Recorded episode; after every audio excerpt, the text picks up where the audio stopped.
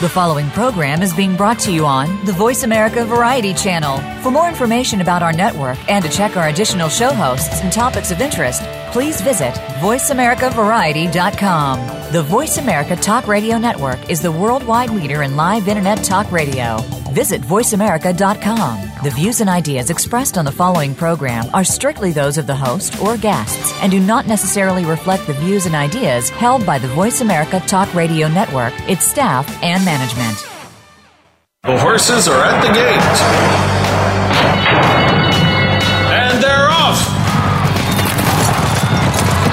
Welcome to Winning Ponies. With a weekend coming up, this is the spot to be for news, handicapping, and spotlights featuring the winners behind horse racing today. Now, here's your host, John Englehart, racing's regular guy. And thanks again so much for joining us here on Winning Ponies. I hope everybody had a uh, very Merry Christmas, a wonderful Hanukkah, a great Kwanzaa, or whatever it is you like to celebrate last weekend. Don't forget, uh, we've got the new year coming up, but we do have some graded stakes races. And out on the West Coast, covering for the Blood Horse, is Jeremy Balan. Uh, Jeremy is going to uh, join us, and we're going to take a look at three stakes races from Santa Anita that opened up earlier in the week. It is the six and a half furlong Midnight Lute, brought together some fast runners, though missing one of the stars of the race, Masochistic, and I'm sure Jeremy will fill us in on the story behind that. Uh, then we're going to go a mile and an eighth on the turf at Santa Anita, and that is the race named after the late great Robert Frankel. What an interesting race! Six of the eight starters in this race started their career in another country. And then uh, the, the big one, the grade one, it's the American Oaks. Of course, Oaks always for three year old fillies, and uh, there's not much time before the end of the year to get a restricted three year old filly race in, but it is a grade one carrying 300,000. But it's on the turf going a mile and a quarter, uh, challenging footing and challenging distance for those that will be participating. So uh, we're going to kind of call this our year in review show uh, with, with Jennie and Jeremy, and we'll get their different views. Of course, they've got some great ones, and uh, hope you, what racing we did able to take in last week. A lot of it in warm weather.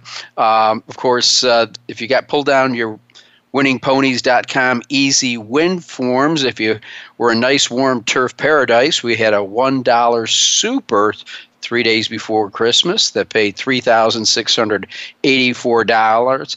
And then way down yonder in New Orleans, where Jennie Rees is right now, a $1 tri key that paid $3,260. And it's nice and cozy at Tampa Bay Downs, made two nice hits just yesterday. We had a $1 Super 5 box that paid 2427 and a $1 super $2,335. So that's certainly going to be a, a, happy new year for the players that pulled down the winning ponies easy win forms. Well, there is some uh, stakes race action tomorrow at Santa Anita. The Eddie Logan and the Kalookan Queen. They both carry a $7,500 purse, and Delta Downs has the Lookout Stakes for 65,000.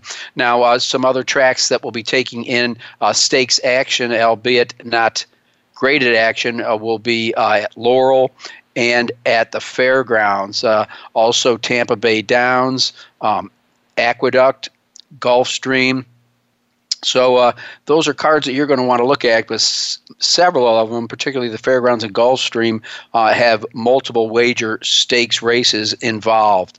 Uh, well, want to uh, tip a cap to a person that's been on the show before that I consider a very close friend, and his name is Bill Mooney, the award winning turf writer who ranks among thoroughbred races premier historians of any generation. He was uh, uh, honored with, with a, a, Kentucky Senate proclamation uh, calling Bill Mooney one of the tirelessly workers to preserve the posterity of horse racing's illustrious history. So he was honored not only by the Kentucky State Senate, but the mayor of Lexington, Mayor Gray, called December Bill Mooney month in Lexington. Of course, uh, last time I had Bill on, we didn't bring up the fact that uh, he's been uh, fighting uh, a, a, two-year battle with uh, with serious cancer, but he continues to to fight on. I had about an hour-long conversation on the phone this week, and he's still keeping up his spirits. Of course, uh, Bill if you read his story on Precisionist uh, that won the Eclipse Award, it's awful hard uh, to read that one and, and not get a little time uh, choked up. Uh, he also won an Eclipse Award in 85 for a story he wrote about Ellis Park back when he was working for the Thoroughbred Records. So, uh, you know, the, the one thing about Bill is if you read one of his books, you are getting the facts because his legacy was his painstaking research and colorful descriptions of long forgotten subjects like the end of racing in Texas, uh, the short lived Tri State Fairgrounds in Huntington, the first West Virginia Derby in 1923.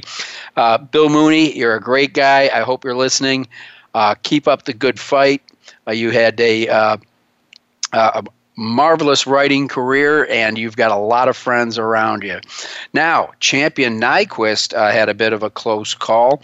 Uh, of course, he's set to stand his first season at stud at Darley in 2017, and he had to undergo colic surgery.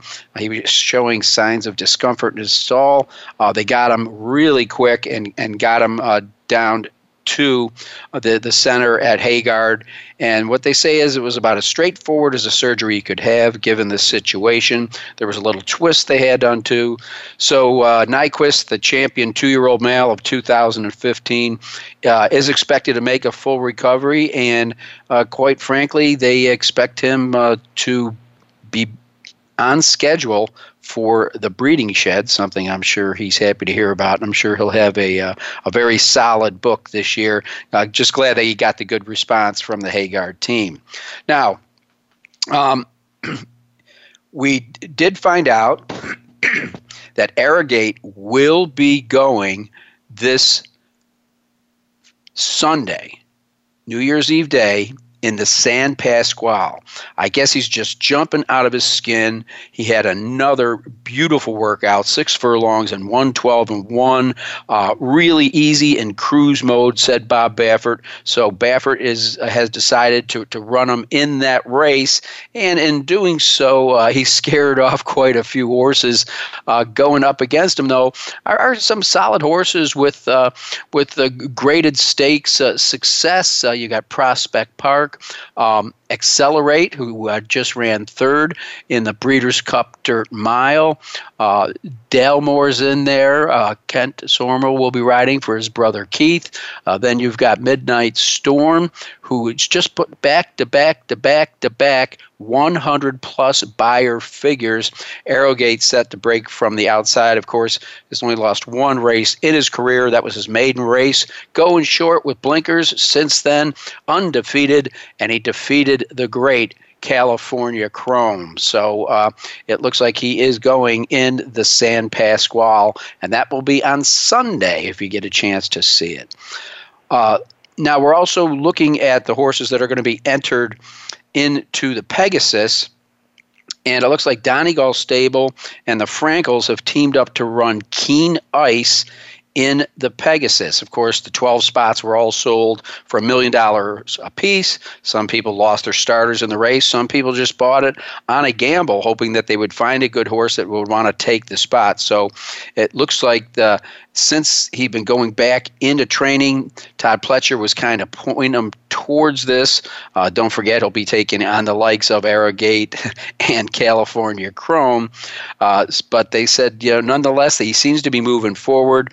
And uh, Jerry Crawford and his partners from Donegal were impressed with the way he handled Gulfstream Park's track in his last race. Uh, he, a runner-up finish to another possible Pegasus contender, Stanford, in the Harlan's Holiday Stakes. That was last week. Now it looks like uh, agreement is in place. It's not agreement. There is an agreement to place War Story in the Pegasus. A war story, another success story from the stable of Ron Paolucci, who just continues to surprise people. Now, this was a very quick uh, uh, uh, turnaround. Loooch Stables. They've been working for a while with a Ron Schaefer, who's one of the guys that just bought a spot to uh, try to see if he could get a good horse. So War Stories, he's been knocking heads with big horses all year long, and uh, just came out of a win in the Queens County. He seems to be getting better and better. I think the mile and an eighth will fit him. So good luck to Ron Paolucci. Uh, going into the Pegasus. Now, California Chrome, of course, will be going. Just had an easy work, and Art Sherman is pleasantly pleased with his chances right now. And um, he uh, went out early because th- there were predictions of rain, so he went out a couple days early and kind of changed his schedule a little bit. Uh, according to Sherman, this work was to get the energy out of him, but also because of the rain. When it rains here, they close the track, and I can't miss any works as we're getting closer to the main event. So uh, California Chrome on his toes, heading towards the Pegasus. Uh, let's see, it was Flavien Prat who returned to the saddle at Santa Anita Monday to win not one but two graded stakes races, and he was named the Jockeys Guild Jockey of the Week for December 19th, and we included that all the way through uh, the, the 26th. He's just had an amazing uh, go of it. So, congratulations to Flavien Prat. We'll be talking to Jennie Rees later about Jockey Talk 360 and the creation of this new weekly award. Congratulations to uh, Florent Geroux. He's already won 1,000 races, and he scored one at the fairgrounds today. Of course, he was born in France entered a jockey school when he was only 13 years old. Been riding at 17. Uh, had a hard time finding an agent, but luckily he ran into Doug Bredar, and ever since he did, it's been nothing but success. Uh, he's already uh, won uh, three Breeders' Cup winners, um, and uh, the, all the world is ahead of Florent Geroux, the Frenchman, just doing fantastic. Another milestone uh, for a jock that maybe you don't know, but uh, he's really a great guy and a hard worker. Louis Quinones also recorded his 1,000th victory of his career, and that just happened yesterday at Mahoning Valley Racecourse, who've been having absolutely sensational days uh, running on these uh, kind of off season days when sometimes they're the only uh, card that's that's going. But they did have some full fields. They got a lot of action. All right, now last week uh, we did see Mind Your Biscuit score in the Grade One Malibu. He was a he's a New York bred with a 22 year old trainer that likes Santa Anita. Uh, came in and uh, ran in the Twin Spires Breeder Cup Sprint, a solid quality third place. And under Joel Rosario, Mind Your Biscuits hit the wire in 120 and 4 for his first one grade victory. So, uh, congratulations uh, to uh, the connections of Mind Your Biscuits, and congratulations to young trainer Falcone. Uh, let's also say Conquest Enforcer. Again, the name Ron Paolucci uh, pops up he uh, decided to go to uh, the sale at Keeneland for the horses of all age. Conquest Stables were uh, selling their horses, and he plunked down quite a bit of money. I believe it was seven hundred eighty thousand. Got a quick return as Conquest Enforcer uh, came back and captured graded stakes race, and uh, he's a grandson of Harlan's Holiday. Who knows? He might bring him back to his home state of Ohio uh, to stand studs someday. He commented to me, and then uh, to win the uh, La Brea Stakes, it was Constellation getting the job done. Some people have rumored a possible trip to the Pegasus, but that's not going to happen. Betty's Bambino won the San Simeon off an amazing layoff. Uh, had not uh, run in 22 months and came back under Joel Rosario to get the job done. So, can get congratulations uh, to his connections for taking their time and bringing him back after such a long layoff. Well, that's a look at the, the uh, action um, nationally, what happened last week. But right now, we're going to uh, start our year in review edition with uh, a person that's been on the show with us many, many times, uh, a good friend, a multiple Eclipse Award winning writer, Jennie Rees. It's not only been a, a year in review for racing, but uh, a year in review of uh, Jennie Rees and all the things she's done. So thanks for joining us on Winning Ponies. Going to take a little bit of a break. We'll be right back.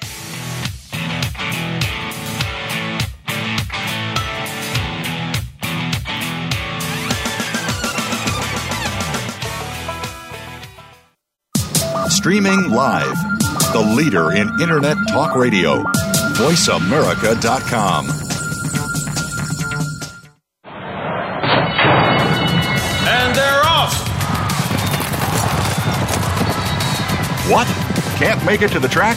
You can still get all the action with winningponies.com, the home of the easy win form, the most accurate predictions on thoroughbreds, quarters, and Arabian horses at most American and Canadian tracks. Whether it be the Triple Crown, Breeders' Cup, Travers, Haskell, or your daily races, don't worry, let winningponies.com make some money for you.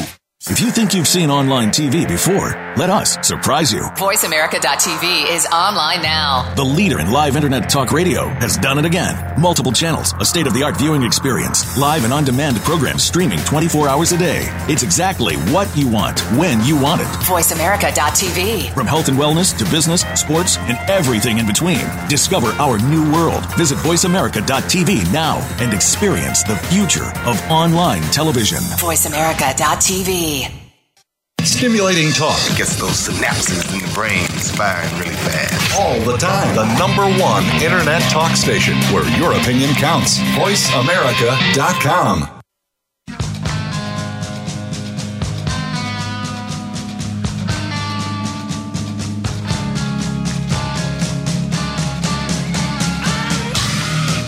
You're tuned in to Winning Ponies with your host, John Englehart. Got a tip for us? Need a tip from us? If you want to talk with John or his guests, the phone lines are now open toll free at 1 888 346 9144. That's 1 888 346 9144. Or you can send an email to show at winningponies.com. Now, back to Winning Ponies with John Englehart. All right, and with me, Jennie Rees, no stranger to you listeners at uh, Winning Ponies, and certainly uh, no stranger to anybody that has been reading her writing for over 28 years. That has landed her, I believe, four Eclipse Awards. I'm not shorthanding you, am I? Well, there was a team one for the Courier Journal that I was highly involved in. So I got one for each finger and the thumb.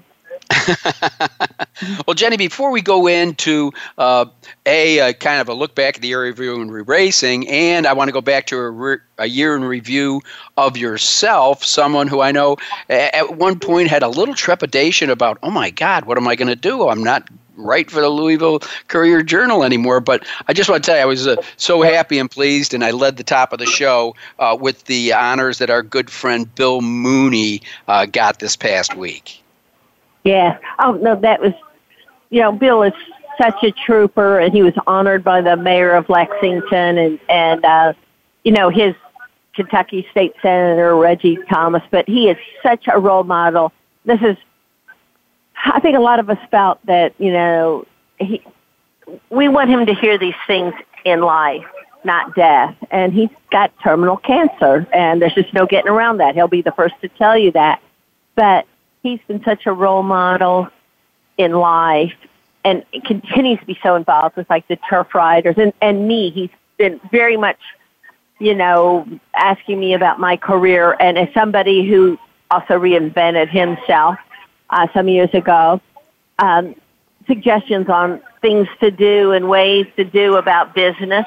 And, uh, but he also told me this about breaks your heart to hear, but this is why he is so beloved is not only does he want to be a role model in life, but you know, also a role model in how to die, and which uh, you just hate even hearing. But he's he's just unbelievable, and we wanted everybody to know how we felt about him as well.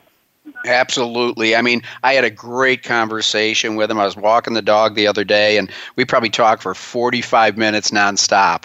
And it was just fantastic to, to hear his voice, and you'd never know he's really going through what he is going through. But uh, anyhow, uh, that, that's the Bill Mooney story. Again, the year in review, but what a year it's been for you. I mean, to do something 28 years of your life and then all of a sudden open the door one day and say, okay, where am I going? What am I going to do now? You stayed pretty busy, Jennie Rees. Yeah, John, and and I hate to say it, but like uh, you're you're saving me a few years. I was actually at the Courier Journal 34 years. Oh well, this is from my this is when I first racing. interviewed you. We got to update have your I bio, been, Jennie. Have I been lying about my age to you? but, but, maybe, but maybe anyway. I didn't read you for six years. I don't know. yeah, yeah. But no, anyway. So I, I you know, uh, uh, I was at the Travers with uh, American Pharoah was going to be running, and a corporate buyout drops into my lap, and I had reached the point where I thought, uh, wow, I had a great job. I loved working for the Courier Journal. I just, as, as your listeners know, I'm married to a trainer, Pat Dupuy, and I just felt more and more invested on the racing end than on the journalism end. And I wanted to be, become an advocate. I just see horsemen getting steamrolled by better financed interests and things like that. And, and thought they really need a communications presence because all horsemen do is worry about their horses. They don't worry about the other stuff. so I was kind of thinking this in the back of my mind, and this buyout showed. So I'm, okay, yeah. And so I did take it, and um, I got to say it's been a very, very interesting year. But it, I'm thrilled with how it went. I'm thrilled with the clients I work for. I'm, I'm the, you know, it's a seasonal job. I'm the PR for live racing for Ellis Park, for Kentucky Downs. I do communications work for the Kentucky HBPA and the National HBPA. I do some work for Oaklawn. Um, I work for Indiana Grand for their big stakes week. And I just picked up um, RCI, the Association of Racing Commissioners International, as a client. and it's really been thrilling because you don't know when you're old enough to get a corporate buyout you don't know how people are going to feel about you. Are they going to feel like, um, you know, you're old and all that stuff? But the response was really overwhelming. And as you know, I, I was also about the same time diagnosed with, thankfully, very, very, very, as early as you could diagnose breast cancer. And so you don't know if some people are also, that's going to scare them away. But no, I think people realize what I do, you know, that they thought I brought value to them. And I, I've, it's just been so energizing the past year with these clients that I work for that, um, you know, I'm able to get involved in a little bit of marketing. If you have a good idea, it's like, that's a great, you don't have these corporate layers you have to go through. Um, really, really, um, um, yeah, I love newspaper work and everything, but this is for my time of life. This is where I want to be. And and I, like I've said, when I left, I wrote about the problems of racing. I wanted to be part of the solution. And I feel like I'm able to in this situation. And I also feel like my clients are all people that are working hard on being the solution. Like many industries, racing has challenges and stuff, but I'm working for this great, great group and very exhilarating. Well, it comes across, Jennie. I mean, uh, uh, your your new adventures. Uh, you just described them. They've taken you a lot of places. Uh, you've had new adventures. Uh, you, have made new friends. Uh, you've worked for many new organizations. I want to talk about one you didn't name drop yet, and that's Jockey Talk 360. Oh yeah, Jockey Talk 360. Absolutely. I was going to brought into that to Kentucky Downs. Um, because Corey Johnson, who's president and part owner of Kentucky Downs, he and his son are Jockey Talk 360. And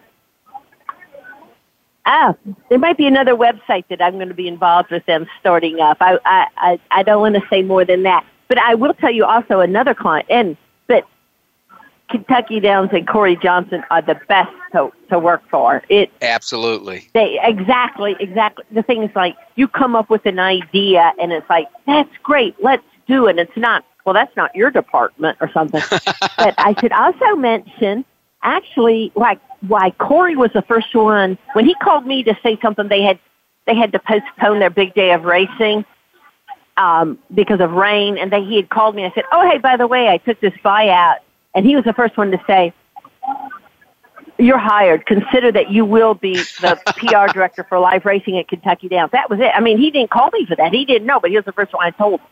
The first job I had was actually the NTRA um, hired me to work the National Handicapping Championship and I'm coming back for the second year for that at the end of January.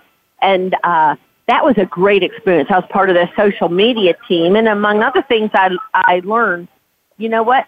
There is a place for the old school journalists like me in this era of social media that we can learn that, and I I like to think I've learned. I got a lot more to learn. I'm looking forward to that uh, about social media, but but we know how to tell the stories. We know how to get the information.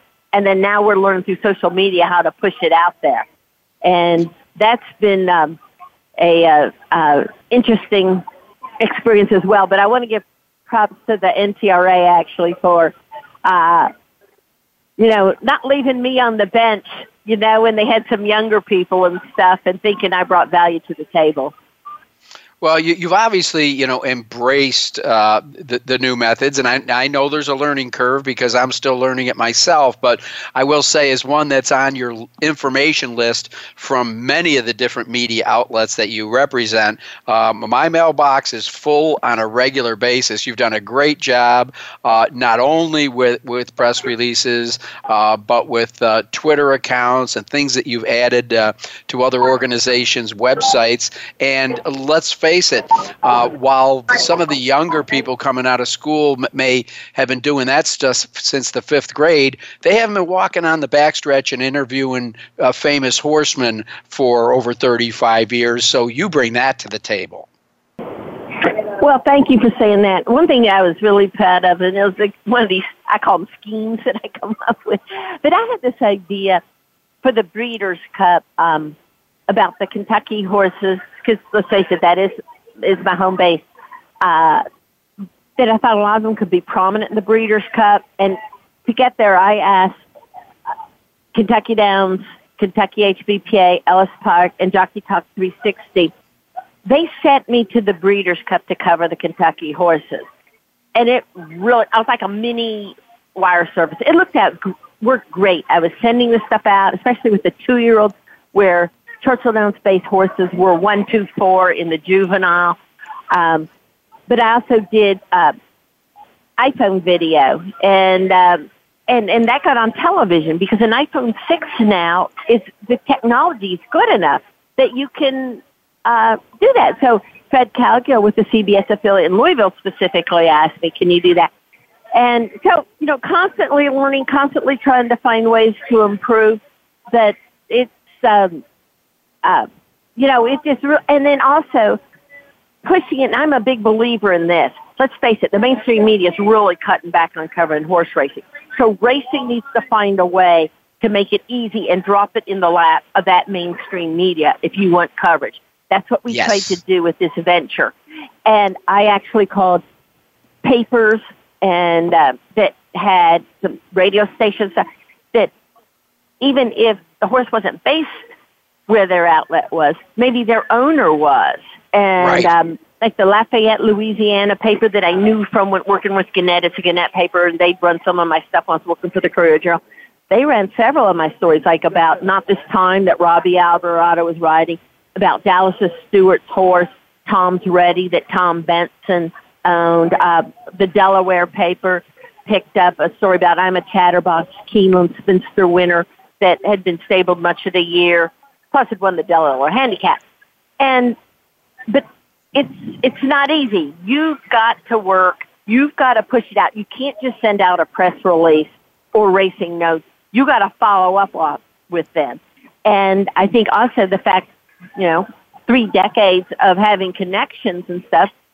When I email somebody say this might be something you're interested in, I like to think that a they pay a little bit of attention and b they also figure they're going to get some quality in it. Yeah, you know, I, I love that angle, Jennie. I've always preached that. It's like, okay, I'm going to send it to the normal outlets, and they're going to be worried about a baseball game or a golf tourney. But you know, if I send it to perhaps the Podunk Gazette, where the original owner is from, they're going to say, "Wow, hey, this is a story about Joe Sixpack. Everybody knows him. Let's put this into the paper. And while you may not be addressing a uh, audience of millions, you're creating interest, you know, for the local hopefuls and, and for this uh, person that won't forget you for it down the road. And and there's so much of an opportunity with the multiple partnerships and ownerships and trainers that come from, uh, you know, from everywhere from California to to Ireland. Uh, there, there's places you can go with those stories where those smaller entities will say, "Hey, I'm going to pick up on this. This is cool. And I, I love that philosophy. And I just, I love what you're doing. I lo- love what you've been done. Um, you know, I, I, I, don't know if you get paid by the mile or, by the hour, but uh, either way, with the time you put in and the travel you've put in over this past year, Jennie, you've done an outstanding job and just keep me on your list because I love it all. And thank you very much for some of the guests that you've introduced me to. Well, that's part of my job. I mean, I, lo- I love that aspect of my job. I, I take as much pride if I can get you a good interview on winning ponies that I can, and then I tweet out the podcast and I tweet out this. I take the pride in that. I've moved on from daily journalism. People say, well, couldn't you get a job with so and so? So I'm like, if I wanted to do that, daily journalism, I wouldn't have left the Courier Journal. I really, it, it, this is my the new me that I want to. I, I really take pride when I was at Ellis Park and the sports editor of the. This is the first weekend of the Evansville paper said you're the best PR person I've ever worked with. I, John, I'm assuming they had never worked with you. I'm sure they would have said that. But I blush. I blush. but, but but the point being, I mean, like I know what I would want in a PR person, you know, and I'm here like if part of that is when the TV stations and they send out a new young kid, you know, have these young kids and stuff, they don't know anything about racing. I want it to be a good experience for them. I want to give them a good story and help them get that to where, especially one that they don't need to know a lot of inside baseball with horse racing and stuff, and uh, so that they want to come back. So they don't, you know, the assignment editor tells them, "I need you to go out to the racetrack." They're like, "Well, I did that last week." No, I want them to look forward to it and to call me and say, "Hey, you got another story idea?" And you know, you know how great these story ideas are, and and this, how fertile territory this is. But you've got to help expose this new generation of media, and some of them is an old generation of media, but that hasn't been exposed to horse racing. But you've got to make them want to come, and it's the same thing with fans. Well, There's Jennie not Rees, a magic you've, you've wand. done a You've done an outstanding job at doing it this last year. My my producer's telling me I've I've got to go to a commercial break, which I'd rather talk to you for 45 minutes, but that's not in my contract. Uh, thanks for spending the time with us. Uh, thanks for your energy. Uh, thanks for everything you've done for racing uh, o- over the past three decades. But I love the fact that you're re-energized and everything you're doing now. And uh, uh, congratulate Pat for me, your husband, on that game third Yeah. place uh, maiden finish today down at the fairgrounds. Well, thank you so much, John. Always a pleasure. All right, that was Jennie Rees. In a second, well, probably 90 seconds, we're going to be talking to Jeremy Balan from the Blood Horse. You're listening to Winning Ponies.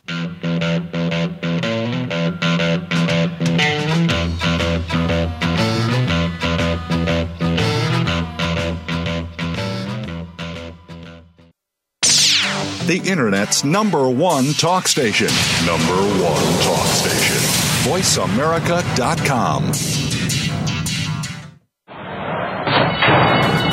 And they're off. What? Can't make it to the track? You can still get all the action with winningponies.com, the home of the easy win form, the most accurate predictions on thoroughbreds, quarters, and Arabian horses at most American and Canadian tracks. Whether it be the Triple Crown, Breeders' Cup, Travers, Haskell, or your daily races, don't worry, let winningponies.com make some money for you. Follow the Voice America Talk Radio Network on Twitter. We're at Voice America TRN. You'll get the latest fix on what's happening with our shows, this week's featured guests, and general happenings that you should know about at the Voice America Talk Radio Network. Now you don't have to miss anything when you're away from your home or office. Just go to twitter.com forward slash Voice America TRN or follow along with us at Voice America TRN, the Voice America Talk Radio Network. We're on the cutting edge of social media. Can you keep up? Streaming live, the leader in Internet talk radio, voiceamerica.com.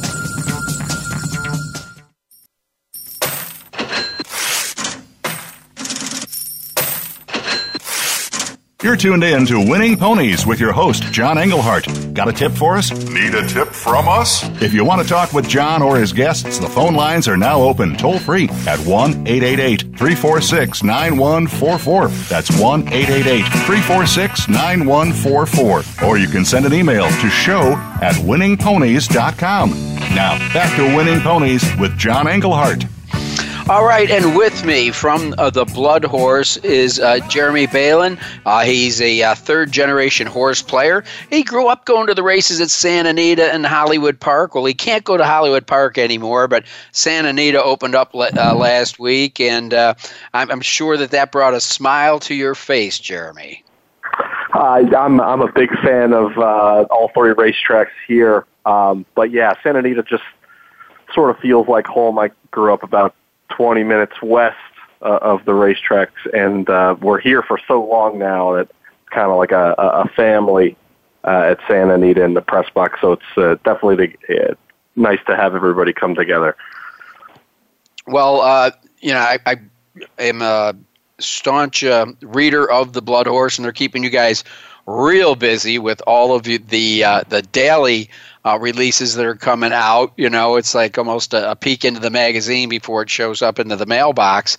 Uh, so you, have been staying very busy. Of course, you didn't have to go too far to go to uh, the, the Breeders' Cup this year, and uh, there were just so many things that that happened. Uh, but before we we, we, we talk about maybe the Breeders' Cup and some of the great stories and some of the other major things that, that happen in racing. Uh, two things that really knocked me back last week were number one, what could be the career ending injury of Gary Stevens, and mm-hmm. sad, sadly, the, the passing of, of the late, great Garrett Gomez. Yeah, um, I mean the the Garrett Gomez thing was uh, his his death in in Arizona uh, a couple weeks ago. Now that was just a just a hard story, you know. Uh, unfortunately, as as reporters, were were kind of put into the position of of calling people when uh, when they're in the midst of, of some of these tragedies. And you know, I was in in contact with some of Garrett's uh, family members on on that night, and it, it's just uh, I wasn't around to cover him. I've, I'm still relatively new. I think I'm coming up on two years covering the sport full time now, but uh, by all accounts, uh, people praise his his his uh, his riding, his personality. Obviously, he he had some demons along the way, and uh, we had some great coverage uh, after the fact as well. Uh, Alicia Wincze Hughes, who's a, one of our, our relatively new hires, did a great, great uh, uh, reaction piece the day after, uh, just with people remembering him and and some of the. I mean, you look at the list of horses that he was on. Uh, for just on Breeders' Cup winners, it's just you run down. I mean, people forget he rode horses like Beholder. Everybody thinks of Blame. Right. He was, you know, he was Beholder's uh, rider before Gary Stevens got on. So, um, but just uh, if you just go down the list of all the great horses he's ridden, uh, it's it's really amazing uh, what he was able to do. Yeah, I did uh, re- review his biography, and I had him lined up through his publicist uh, to do an interview with him. And I believe at the time he was at Keeneland, and it was like, "Oh, this is great! I'm going to be, you know, talking to him on Winning Ponies next week." And then all of a sudden, it went poof, he just didn't show up to the races that week. And it was like, I don't believe this, you know, because from reading the book, if you see his life, it's like every time he would go to the summit, he would go to the depths. And uh, if you go back and read about his childhood, uh, not that you can ever make excuses for something like that, but um, it was uh, kind of a system that was almost built into his family and built into him at a very young age, and and it was a tragedy. Now, as far as Gary, you know, uh, you, you, mentioned Beholder. I mean, mm-hmm. You were at the Breeders' Cup. I mean, he, his tears were genuine.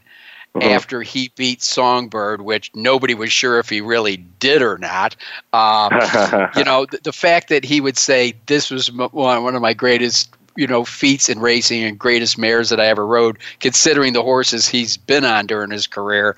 I mean, if he does have to go out, what a great way to go out. Yeah, and it's uh, you know coming back from a hip replacement. I actually saw him this morning.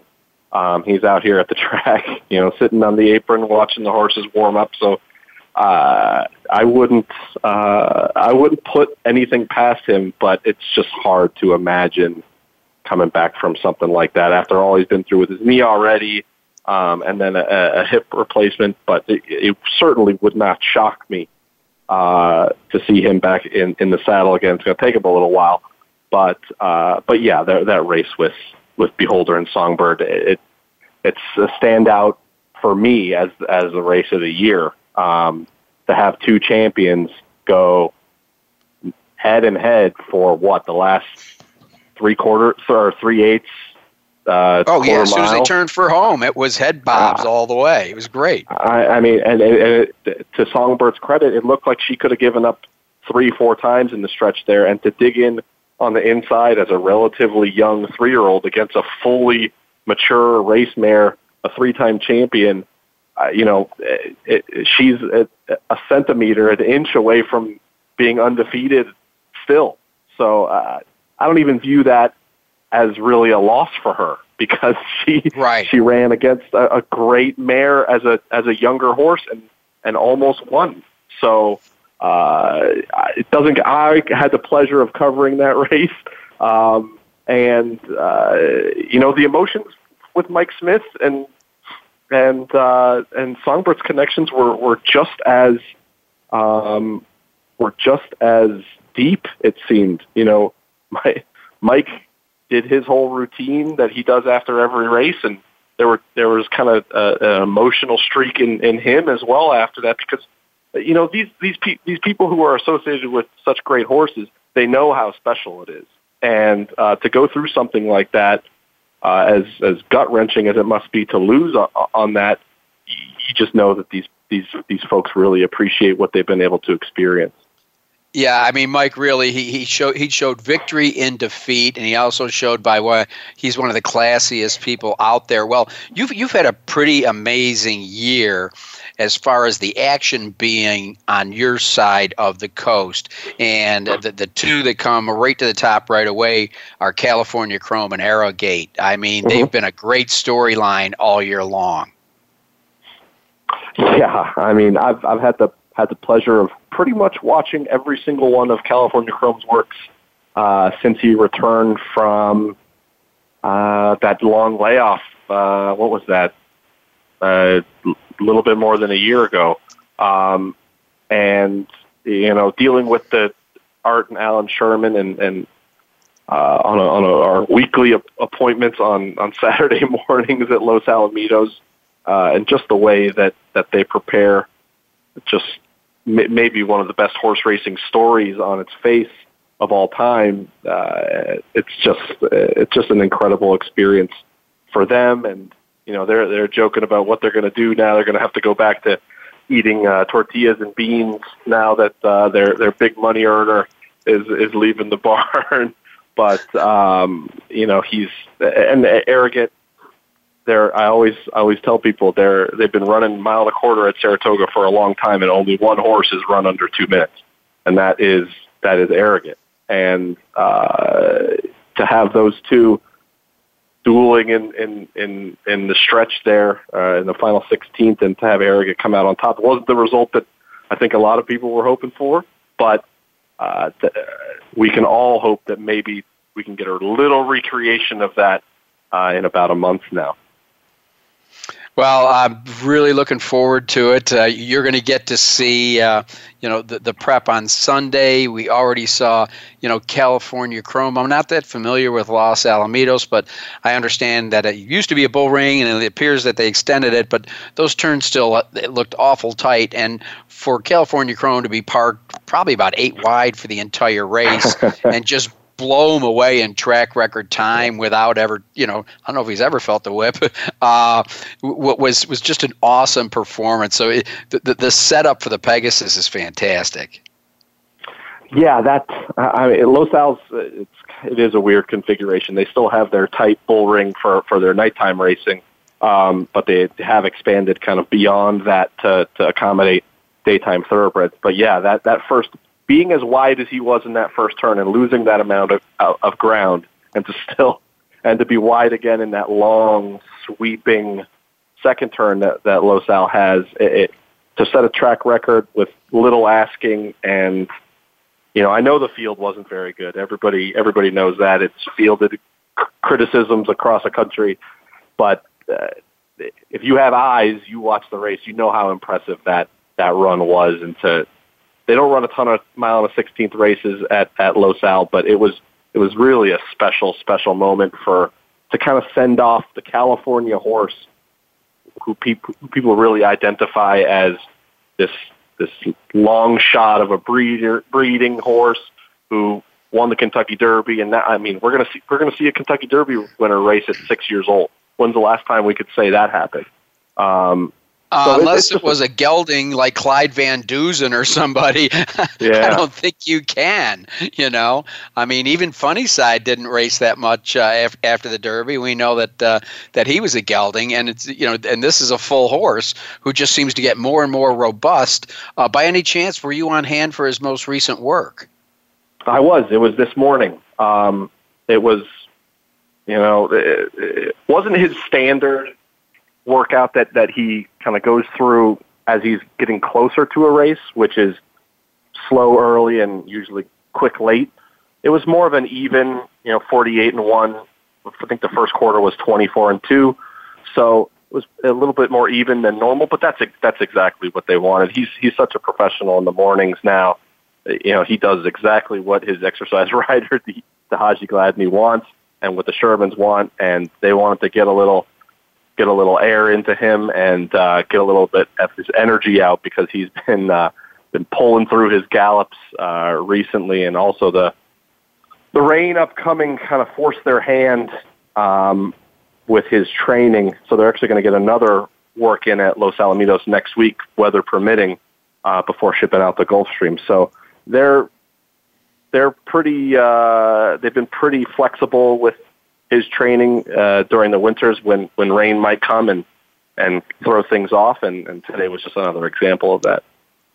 Well, uh, Alan and Art Sherman, just two class acts, and uh, I, I, again, obviously the biggest horse they've ever had. But you know, I think with the support of Taylor Made Farm, and I think with the fact that uh, it looks like California Chrome's going to get uh, uh, an excellent book of broodmares because of the way that Taylor Made has handled the partnerships, uh, that down the road they're probably going to have some of his babies, and you know, I hope it continues. Also, anybody that's just watched what they've done with this horse, because obviously when the horse was out of their hands, it was a dismal performance. You know, mm-hmm. they they were the ones that uh, single-handedly rejuvenated him after the return from TaylorMade Farm. So uh, I, I, hope this is a story that has a long, long, happy ending.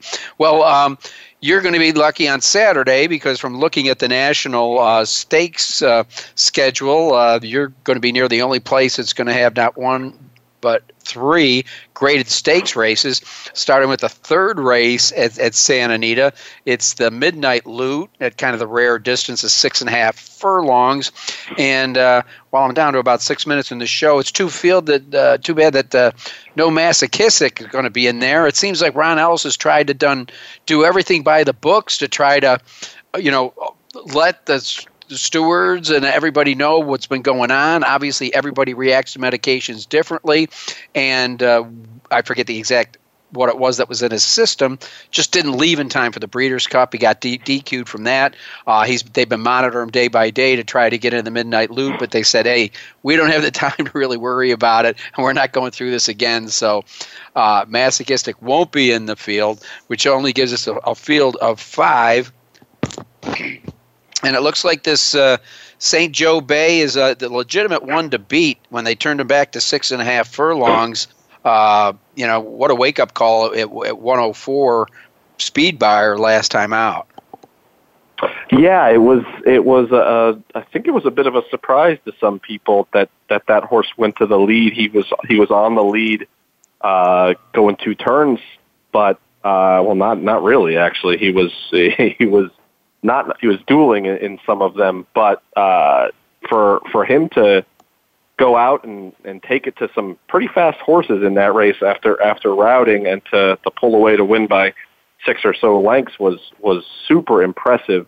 Uh, but you're right about masochistic. This this is now a, a big opportunity for a lot of these horses who, and none of them have won graded stakes, uh, to to get that that grade three win. Um, you know, the Jimmy Bouncer on the outside has has run well on dirt before, but he's he's primarily been on turf recently. Uh, so so I talked to Doug O'Neill today. He said that they, they view this as a as a big opportunity to to get a graded stakes when you know it looked like it was going to be a, a possible walkover with masochistic. So uh, I think there's a lot of connections in here who are hoping to seize on that opportunity. Yeah, and he's a Reddam homebred. Of course, the connections of of, of Nyquist are in there, including uh, Mario Gutierrez. But yeah, they definitely look in the short field like uh, like the two to beat. Well, the the following race, this is kind of intriguing. I wish I had more time, but uh, Jeremy Balan from the Blood Horse, uh, the, the, Robert Frankel Memorial. Uh, they're going a mile and an eighth on the turf. Six of the eight of these horses started their careers on foreign soil. you know, you, you're comparing apples to oranges for almost the entire field. The one that really draws my attention is Ryan's charm. Okay, this horse was bred in Kentucky, apparently a 15-time winner in Peru. He's going to be ridden by one of the leading graduates at the Peru Jockey School, Rafael Bejarano. Uh, he has Oriental ownership, and he's trained by Patrick Gallagher. If he wins, you're going to have one heck of a story. International affair, yeah. I mean, the, the the things that stand out about the Frankel in particular are one is the impending weather. Um, there is, I think, a 90% chance of rain on Saturday and I think a 70% chance on Friday. And this turf course, they've been very, very, very cautious with it in, in these last year or so, uh, as they, they just put it actually a new one in for, for the Breeders' Cup. So I'm a little concerned that maybe this race doesn't make it on the turf, and that kind of blows up the handicapping angles um, because all of these horses are, are pretty primarily turf horses. So uh, there's concern with that, and also with the with the late turf race, which is which is a Grade One. Um, I wouldn't be uh, the American Oaks. I wouldn't be surprised if if they shorten up that race from a mile and a quarter to a mile and an eighth, because uh, at Santa Anita, the, the unique setup with the downhill turf course, they start those mile and a quarter races coming down the hill, and the problem with that is uh, when rain comes, it particularly affects the crossover onto the dirt course. If you, for those who are familiar with uh, with that turf with that turf dirt transition, so they, what they've done in the past is they have shortened these these races to a mile and an eighth to in in the, in the name of safety to uh, because that that crossover is particularly perilous when things get wet out here. So it you know I'm a little con- it, go ahead it, it amazes me when I watch those races that more horses don't jump the shadows or react to that patch of dirt mm-hmm. they have to go across. It really does amaze me. And it's you know when things do get wet out here, that's the biggest that's the biggest complaint from from a lot of the jockeys is that is that transition because it's already hard enough to navigate horses down there and and it's not like a race down the, all the way down the hill which is six and a half where you you're flying. You know, it's it's sort right. of halfway up. But um, they've done it in the past where they've moved these mile and a quarter turf races, or even that mile and a, I think there was a mile and a seven eighth graded stakes last year that they moved to, uh, or they I think they moved it to the backstretch and altered it a little bit. But uh, uh, yeah, it's it's a concern handicapping in advance for for for Saturday and even tomorrow. Um, just as how much rain we're going to get, how cautious the the track management is going to be with the turf course. I, I think they're going to do everything they can possibly do to keep the grade one on the turf. Not so sure about the grade three, so that kind of it, it puts a little damper on things when when you're looking at at reading ahead for these things. All right, Jeremy Balan. Uh, looks like uh, my producer's telling me I got about two minutes. Uh, going a mile and a quarter on a turf. It's an Oaks, which means three-year-old fillies. Uh, most of them have never gone the distance. The one mystery horse in here that has not only gone but won at the distance is Sassy Little Lila. Brad Cox, who's uh, batting 27% on the East Coast, uh, comes in with a horse that's been running at Saratoga Belmont Aqueduct and brings in Luis Saez with him.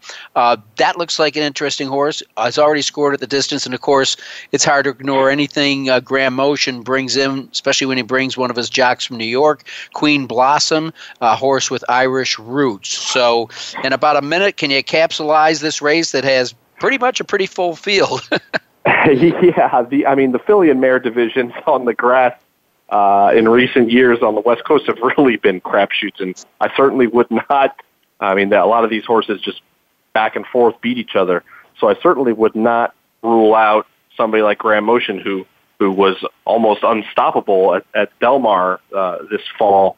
Uh, one with Miss Temple City, one with uh, a couple other couple other graded winners um, during that meet. So uh, when he ships in a horse uh, like like Queen Blossom, who is you know a Group Three winner on soft turf uh, in Ireland, so start thinking about how soggy things get out here, that's a whole other thing. But I have I have no doubt in my mind that if Graham Motion is shipping a horse out here for a Grade One, uh, that horse is likely to fire.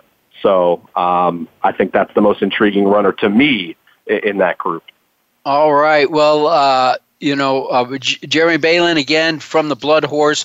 And enjoy uh, your coverage of the racing out there. You've been a very, very busy man uh, this year, but uh, I'm glad to see you making your way uh, I- in the industry. And uh, I'm glad you're on with that great Blood Horse staff. And wish you nothing but the best. And, and thank you so much for being on with us tonight on Winning Ponies. No problem at all. Thanks for having me. Okay, that was Jeremy Balan from the Blood Horse. Of course, earlier we, we had uh, multiple Eclipse Award winning writer Jennie Rees. It's hard to say who she's with anymore because it seems like anytime uh, she's got uh, a, a, few days available, somebody wants to pick her up to help uh, cover their event. But uh, always a thrill and uh, to, to hear from Jennie. she brings so much excitement to the sport. Want to remind everybody go to winningponies.com, pull down those easy win forms because there's some good racing coming, and it's going to be the new year that we're breaking in on Sunday. So uh, for uh, producer Matt Widener and James and Izzy Messery and all of us uh, here at Winning Ponies. Uh, we want to thank you for tuning in. Remember, tell your friends if you enjoyed the show that, hey, they can get it real easy on podcast by going to winningponies.com. Well, that'll pretty much close it out for me. Wherever racetrack you go to, remember, folks, bet with your head, not over it. Thanks for listening to Winning Ponies with John Englehart. We know the information from today's show will help you at the next post. Keep listening for more next Thursday at 8 p.m. Eastern Time, 5 p.m. Pacific on the Voice America Sports Network.